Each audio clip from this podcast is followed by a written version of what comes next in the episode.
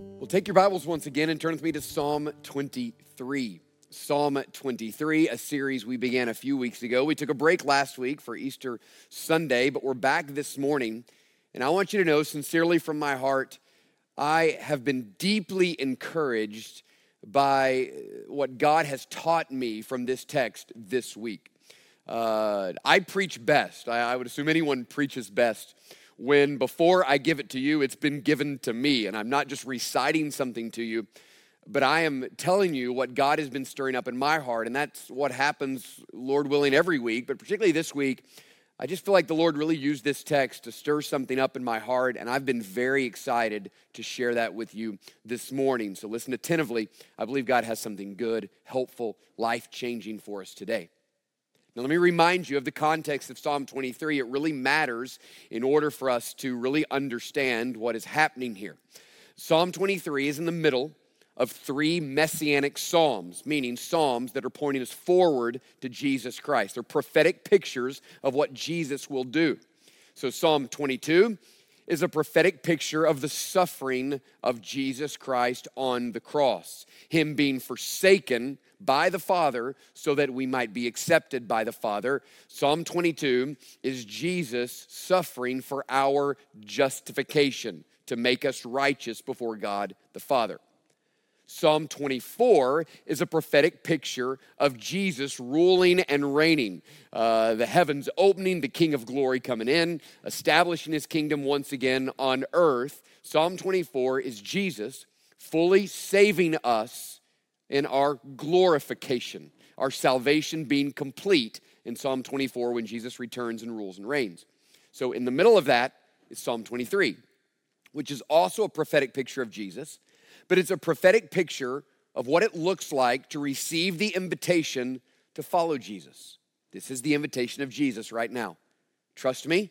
Trust that I'm the way, the truth, and the life. Trust that there is no life outside of me. There's no way to God but through me. I alone am the perfect sacrifice for your sins, and then follow me.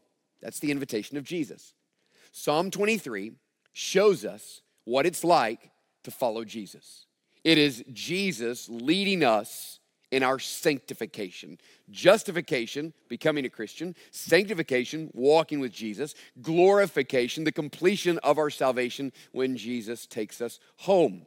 All those are prophetic picture of Jesus Christ. And Psalm 23 is about Jesus right now, in this moment, today, leading us in the paths of righteousness for his name's sake. Now, understanding Psalm 23 that way helps us because it reminds us that this exists as a practical chapter to help us know what it looks like to follow Jesus right now, today. Now, this morning, we're going to focus our attention on three sentences. Three sentences. Now, I know what you're thinking. Pastor Josh, the first week you did like five words, the second week four words, and now three sentences. Well, not so quick. We're going to take a little bit of time on this. But look at the three sentences in Psalm 23 2 and beginning of 3.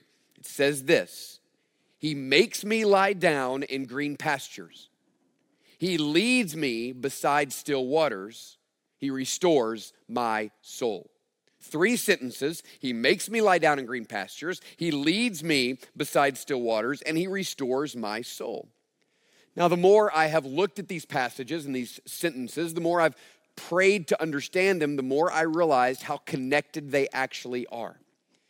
That what you have is three themes in these three sentences. To, to put it in a memorable way, you could say that verse 2, he makes me lie down in green pastures, is about rest.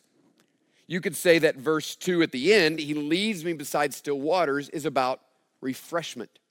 And verse 3, he restores my soul, is about restoration. Rest refreshment, and restoration. Now, the truth is is we have to understand how these three work together. And I'm going to spend 2 weeks on this, but I'm going to go ahead and give you right now the connection between these three sentences. The connection is simply this that rest and refreshment are the pathway to restoration. Rest and refreshment are the pathway of restoration. God, in order to continue his restoration work in us, continues to invite us into rest and refreshment. Now, I'm going to preach this morning this backwards. I'm going to preach this morning, verse 3 He restores my soul. And the reason is simple is because unless we understand what it means for God to restore our soul, we will never accept His invitation into rest and refreshment. We'll not see our need for rest and refreshment until we understand how those two things give us a healthy, well functioning, life giving, God enjoying soul. God wants to restore our souls. And He does that continued work through rest and refreshment. So this morning, I want to talk about our soul what it is, what it means, and how it is that God restores it. I am really excited about the word that God has for us this morning. So I want to begin a little bit at the beginning, and I want you to hold on, listen carefully. I think if you come to understand this truth, it is absolutely life transforming. God created us as a body and a soul. We know this from Genesis chapter 2, verse 7, where it says this Genesis 2 7. The Lord God formed man of the dust from the ground and breathed into his nostrils the breath of life. And the man became a living creature. That word creature is the exact same word for soul in Psalm 23 3. So, what he's saying in Genesis 2 is that God created a form. He created out of dust a man. But that man was just an empty form. He was just a body. There was no life in that man until God breathed his life into that man. And when God breathed life, breathed life into that man, he became a living soul. The ESV says has, here, here says creature, but it is the word that is used in Psalm 23 for soul. Nephesh is the Hebrew word. That man became a living being when the very breath of God was breathed into him and he became a living soul. Which means this we are body and soul, we are material and immaterial. There is an outer part of us and an inner part of us. There is a seen part of us and an unseen part of us. There is a flesh and blood and there is an inward life. Both of those things are a part of who we are. But who we really are, our mind, our will, and our emotions, is the soul that is in us. Adam did not come alive until that soul was placed in him. He was just a form. And so it is, we are only a form without our soul. Our soul is who we really are. So all of your thoughts, your intentions, your desires, your ambitions, your affections, all of that is coming from your soul. God created us body and soul, an outer life and an inner life. Now you'll remember that God told Adam and Eve that if they sinned, they would surely die. That's exactly what happened.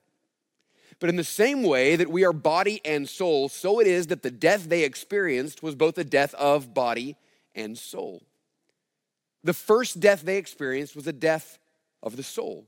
There was an inward death in Adam and Eve, a very real, a very noticeable, an extremely consequential death was experienced at that moment. That's why they ran and hid in shame, because what happened at that moment is that the very life of God in them had died. In the moment in which they sinned, they were alienated from God. They were separated from God. They had lost the presence of God in them. The very life of God which was in them, which made them experience perfect life and perfect peace and perfect joy, was gone because they had sinned, that inner life, that life of God, died. Now, when the inner life died, the outer life began to deteriorate. And eventually, Adam and Eve would have physical deaths. So it is in Romans chapter 5 that it says, We are united with Adam in his death. Which death? Both. We're united with Adam in his spiritual death, and we are united with Adam in his physical death. We will die physically, it's a consequence of sin. But do you know that before we ever die physically, we have died spiritually? This makes sense of Ephesians chapter 2.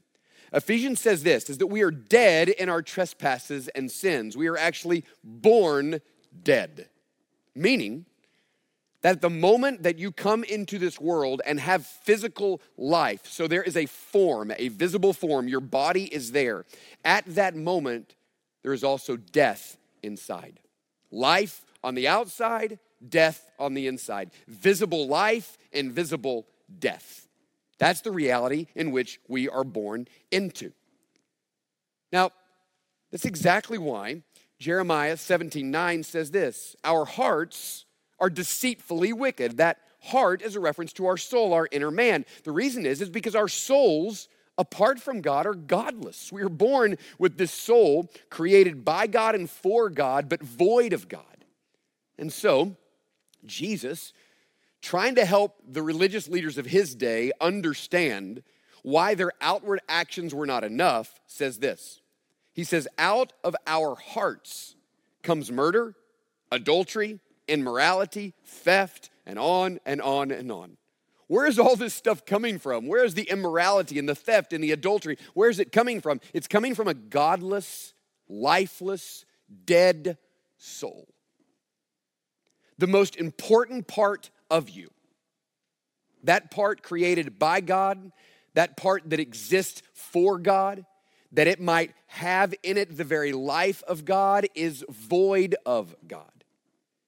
This is exactly why St. Augustine said this Thou hast made us for thyself, O Lord, and our hearts are restless until it finds its rest in thee.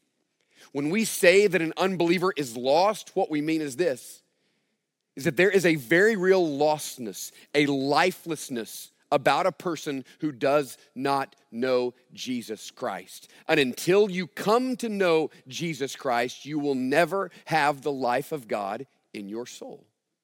We're born physically alive, spiritually dead. Outer life, inward death. So, with that in mind, Psalm 23 3 says this He, the Good Shepherd, Jesus, restores our souls. Now, this is incredible. This is absolutely incredible. That word restores is a really special word used throughout the Old Testament to refer to a withered hand that is restored back to the way it should be, or an exiled people who are restored to the place that they are supposed to be. It is a word that means that something is returned back to its original state. If you've ever restored a car, the goal of that restoration was to bring it back to its original state. It may or may not have happened that way, but if you're restoring a car, that's the goal. You want to bring it back to its original state. So it is that when Psalm 23 3 says, God restores our soul, what it means is this it's God's desire is to bring our souls back to their original state where they are filled with the very life of God that Adam and Eve experienced before sin entered into the world. What that means is the moment in which you give your life to Jesus Christ. When you trust that Jesus alone is the way to the Father and there is no other way. When you come to the realization that your good works are never enough to get you to God. Why? Because you're dead spiritually and no amount of good works can make you alive spiritually when you come to realize that only Jesus has life and only Jesus has truth, and you trust his death on the cross as the payment for your sin, and you surrender your life to him, at that moment, the very life of God comes into your soul. This is the whole point of Romans 8. I would encourage you to go sometime today and read Romans 8. The very life of God by his Spirit comes into the soul of the one who gives their life to Jesus Christ. This is how we understand John 3. Jesus says to Nicodemus, You must be born again. And then he says this That which is born of the flesh is flesh, that which is born of the Spirit is spirit, body, and soul. There is a fleshly birth, but there also must be a spiritual birth. And that's exactly what happens. That at the moment you come to Christ, the very life of God doesn't just awaken your soul, it brings life into your dead soul. So that soul created for God to house the very life of God which is now godless because of sin, once again through Jesus Christ, has the very life of God by his Spirit again. If you grew up around church, you might have heard the phrase soul winning. We don't use it as much as we used to. We might ought to start again. But when we talk about evangelism, we talk about winning souls. As a matter of fact, on my father's tombstone, it is his favorite verse, Proverbs 11:30, which says this: "He who winneth souls is wise." It's my father's favorite verse. My father was an evangelist. He loved to lead people to Jesus Christ. He felt that God put him on earth as an evangelist, and he was very effective that way. But by winning souls, what we mean is helping souls come to experience once again the life of God. Before we went to two services, one of my favorite parts of Sunday morning, and I was able to do this for over a year, was every morning to get here early, to stand at door C, and just to welcome everybody as they came in for Sunday school or community groups. I loved those moments. I miss those moments. It's the thing I miss about two services, about having one service, is I just miss being able to greet everybody. One of the things I miss is almost every week seeing a dear, faithful church member, Leonard Hampton, walk in on Sunday morning. And Brother Leonard, every single week, would come up to me and he would get my eyes and he would come right up to me and get close and shake my hand and he would say, Pastor, five souls this week. Five souls. I'd see him the next week. He'd catch my eye, he'd make a beeline for me and say, Pastor, four souls this week. Four souls. There's rarely a week which Leonard Hampton doesn't lead somebody to Jesus Christ. And what he's saying is this Pastor, I shared the gospel, and by the power of the message of the gospel itself, I saw five souls receive the life of God and be born again. Think about it this way John 10, Jesus is the good shepherd. Everything in Psalm 23 is pointing us to Jesus. This idea of the life of God was big for John. There may be no place you could go to read more about the life of God in the soul of man more than the book of John. So, John 1, it says, In him was life, Jesus. In Jesus was life, and the life was the light of men. John 3 16, For God so loved the world that he gave his only begotten Son. Whoever believes in him should not perish, but have, say it out loud with me, eternal life.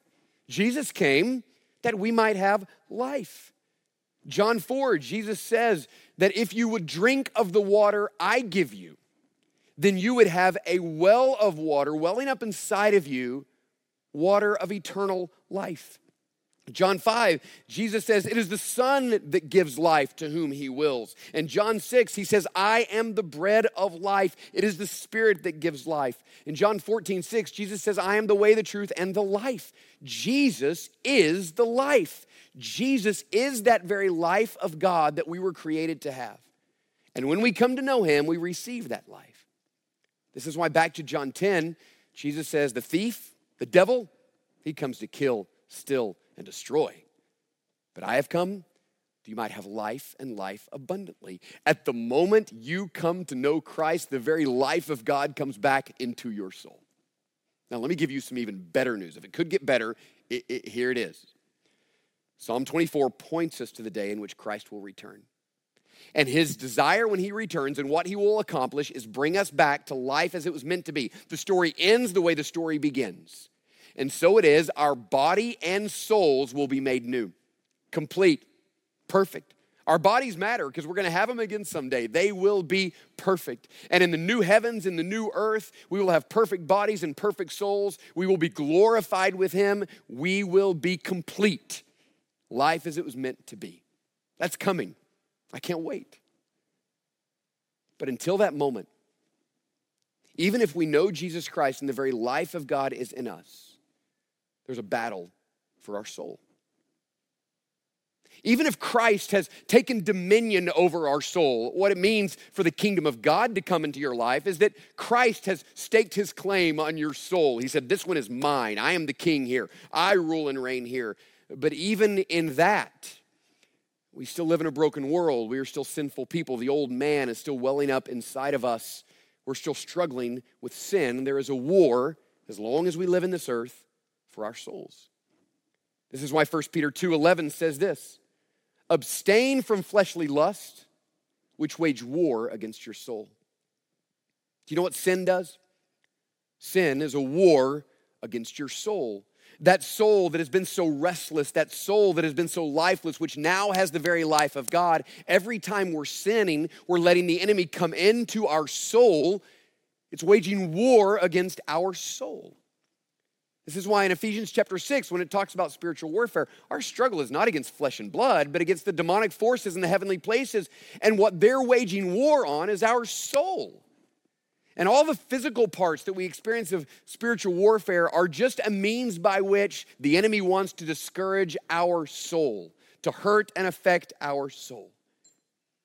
John Bunyan, uh, who is known for his book, The Pilgrim's Progress, wrote another book called The Holy War. The whole book is a picture of our soul as a walled city.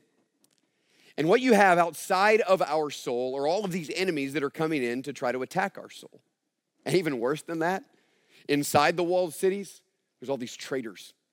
There's all these traitors that must be found and exposed. That's our life right now. We are a walled city. We are in the kingdom of God, but yet outside of the city, all of these things trying to attack our souls, the world, the flesh, the devil. And then inside of us, there are things that are welling up just apart from all the external forces, just the internal forces that are trying to take down our soul. This is why that the Lord, before he took the people into the promised land in Deuteronomy 4. He stops and he knows that the life in the promised land will be a life of goodness and abundance. And he says this in Deuteronomy 4 9 above all things, before you go into the land, watch your soul diligently. I love the words of that great hymn in which it says, prone to wander Lord, I feel it. Prone to leave the God I love. I, I, I so appreciate that because I love Jesus. I, I, I want Jesus. I want nothing more than the life of Jesus. I have tasted and seen how good it is to walk with Jesus. It's better. But yet I, I'm prone to wander every day. Every day I feel the attack on my soul, and so many times I give in to the attack of my soul when what Jesus is trying to do is bring life, and all of a sudden, by sin and temptation, I am bringing death once again into my soul. But here's the truth is that as we walk with Jesus day by day, moment by moment, trusting Him, following Him, being intimate with Him, He continues to restore our soul. This is why Second Corinthians 4:16 says that our outer man is decaying. I, I feel that. Do you feel that? Do you feel your outer man decaying? But our inward man is being renewed day by day. The truth of Psalm 23 3 is that God, yes, He comes and stakes claim to our soul. He brings His life. He brings us new life. We become a new creation, but there is a battle that is still being waged for our soul. And what God does as we walk with Him is He day by day continues to restore that soul back to its original state. He does that primarily through rest and refreshment, and we're going to look at that extensively next week, Lord willing. But this morning, I just want to make sure that you understand the most important part of you is your soul. There is nothing that matters more than the health and well being of your soul. And it's so interesting because the reason the soul tends to get less attention is because it is the unseen part of us. But in reality, it's not the unseen part of us because all of your affections and all of your temptations and all of your desires and all of your wants and all of your emotions and all of your moods, all of this stuff, you know where that's coming from? Your soul. So, as much as you want to, you can neglect your soul and act as if your soul is not there, but just know this either life or death is coming from your soul and it's coming out of you to everyone else around you. The health of your soul is what's going to determine what happens outside of you. So, let me ask you this one question this morning How much attention are you giving to your soul? that most important part of you that exists for the very life of God, how much time and attention are you giving to the care of your soul? I keep thinking all week about that warning of Jesus in Matthew 8, 36 and 37. I, it's very heavy with me this week, in which he says this What does it profit a man if he gains the whole world and loses his soul? You realize this is what the vast majority of people in the world are doing. They're gaining the world. What, what, is, what does that mean? Well, stuff, physical stuff. They're just trying to gain more things houses, cars, computer, finances, physical forms, whatever it is. They're just trying to gain more. But in so doing, they are neglecting their soul. So at the end, they gain the world, but they lose their soul. And Jesus says, What does it profit someone if they get the world? Let's say they go for it and they get it. They got everything, everything. The whole world is theirs. But they lost their soul. It means absolutely nothing. Because it doesn't a profit a man to gain the whole world and to lose his soul. And so, why is it? Why is it that the part of us that matters the most gets the least amount of attention? The part of us that matters the most seems to get the least amount of attention. I love what John Piper says. Listen to this. He says, Our modern world is massively preoccupied with the inconsequential. Our modern world is massively preoccupied with the inconsequential. We are consumed with that which doesn't matter the most, while at the same time our soul is suffering. It is hard for me to put into words this morning how burdened I am about this for you and for me. You know, Hebrews 13, 7 says that it's the pastor's calling to watch over your souls.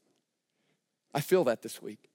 I, I feel that my responsibility is, is to get you to stop trying to gain the world and, and to save your soul, to give attention to your soul. I keep thinking about my role as a parent. And I think about how easy it is without ever saying this, listen carefully, without ever saying anything about this, to teach my kids to gain the world, but to lose their soul. I can push them in academics, I can push them in athletics, I can push them to be a better them. And all of those things are good and right. I want them to do well at what they do. I want them to focus and work hard and give their attention to everything God has called them to. But listen, if all I'm doing is pushing them in those areas and never talking to them about their soul, I am teaching them to gain the world and lose their soul. So, as a parent, I must give greater attention to that which matters most in my child. It is the soul of my child. It is the soul of your child, of your spouse, your husband and wife. That matters most. Some of you this morning are like the woman at the well. The woman at the well, where you are trying to fix a soul problem with a body solution. The woman at the well had a soul problem. She was hungry and she was thirsty. So her attempt to fix it was a man and a man and a man and a man and another man.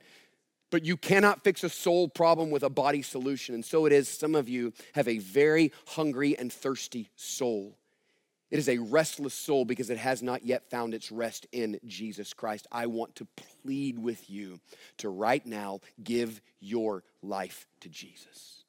Surrender to his lordship over your life. Let him stake his claim in your soul. Let him bring you to new life. This is what it means to be born again. It is possible right now for you to simply call upon the name of the Lord and say, Lord, I want to be saved. I trust you. And in that moment, have the very life of God come and bring new life into your spiritually dead soul. Right now, you can do that. Some of you, have done that. But some of you are really struggling right now. I think maybe even more so in this moment where you're stuck at home and maybe things that you've tried to ignore you can't run from anymore. Some of you are struggling with anger and hate and addiction and resentment. And it is deep and heavy in you. Listen to me. Those are soul issues. Those are soul issues. So instead of trying to fix all of those things by changing your external circumstance, give attention to the health of your soul. I believe what God wants to do in these moments is wake you up to the reality that nothing matters more than a life giving Savior who puts his life in your soul that you might once again be restored to the life that God has for you, and you might have a healthy soul. By receiving Him and walking with Him day after day, moment by moment, allowing Him to do His restoring work every single moment to trust and follow the Good Shepherd who has promised you He will restore your soul.